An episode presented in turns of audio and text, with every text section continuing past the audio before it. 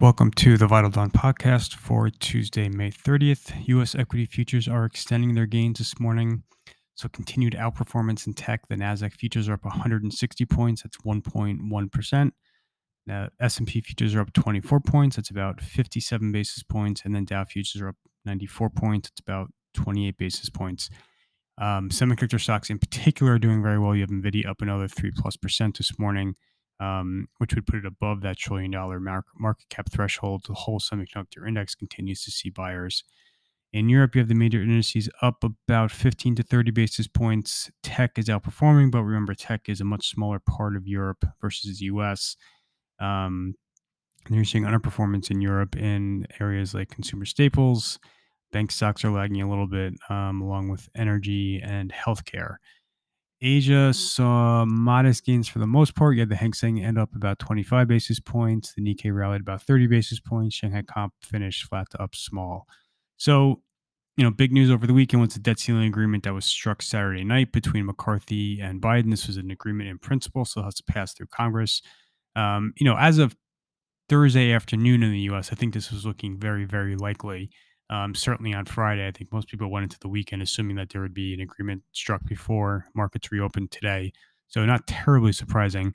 Um, there are still some obstacles to get through, so you obviously have to get it through the House and the Senate. There will be a House Rules Committee Rules Committee um, hearing on the matter today.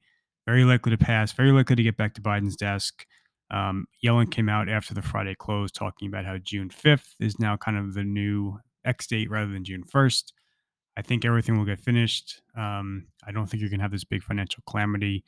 So, obviously, positive instead of negative. Um, if we came in this morning and there was still kind of discord in Washington, there are some downsides to this. So, you know, two two big downsides that that are getting a lot of attention. Um, the most important probably is that the Treasury is going to be now issuing a tidal wave of T bills and refilling that general account as it begins to catch up, uh, you know, for the last several months of, of this debt ceiling standoff.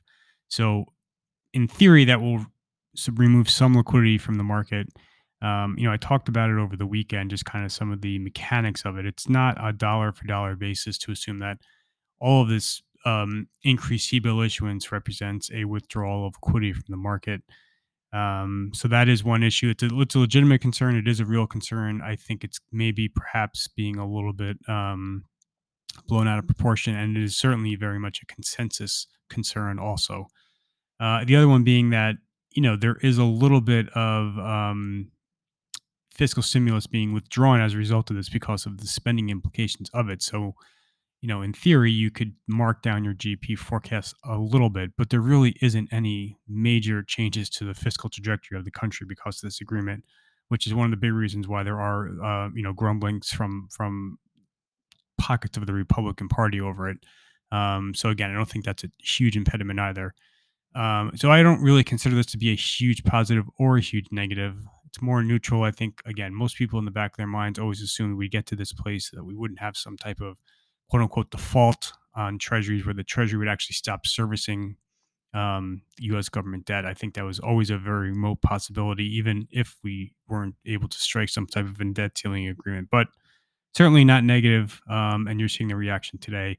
And then, you know, again, just ongoing, you know, quote unquote AI enthusiasm. Uh, you're seeing that reflected in technology.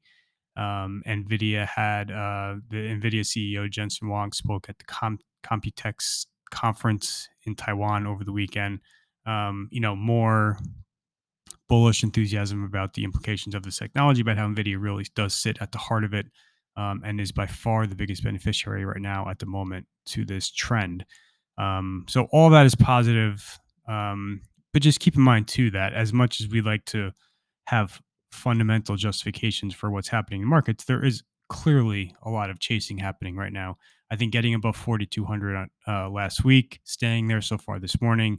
You're seeing a lot of towel throwing. You're seeing a lot of um, people who have not been participating in this rally now all of a sudden, um, you know, get dragged into it, just given that there is a performance anxiety component, uh, you know, performance anxiety concerns that I think are driving a lot of the price action. So just keep that in mind. Um, you know, I, I that usually can make for unsustainable rallies or air pockets beneath the market.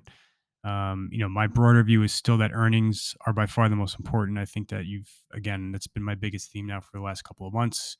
Outperformance in earnings. Um, I do think you're also at the end of Fed tightening, so that's removing a big overhang as well.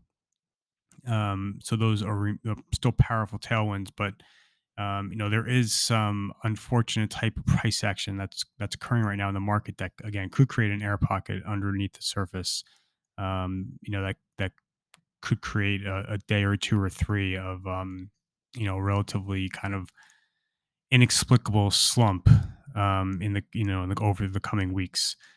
Um, so those are kind of the major themes and trends for this morning on the calendar for today specifically. So you're going to have that House Rules Committee hearing on this uh, debt ceiling agreement. You have a couple of earnings reports after the close, including both HPs, HP Enterprise, HP Inc.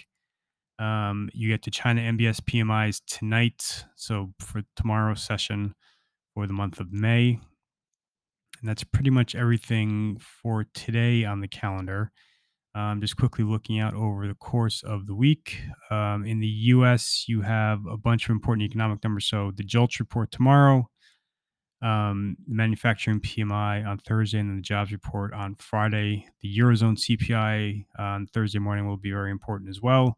You have a bunch of earnings reports, including the ones I mentioned uh, for today, plus um, Salesforce.com, Broadcom, Dell, Lululemon, a bunch of others. Um, I suspect on each of these tech calls, by the way, all of the management teams are going to be outlining why they are also big uh, AI plays. So, um, you know, Marvell uh, Thursday night after the close outlined uh, a lot of the reasons why it's a big plan on AI. I suspect Broadcom, even Dell, and HP tonight, all of them are going to portray their businesses as as being big beneficiaries of AI. Uh, you have a couple more sell side conferences this week as well, where companies will be presenting.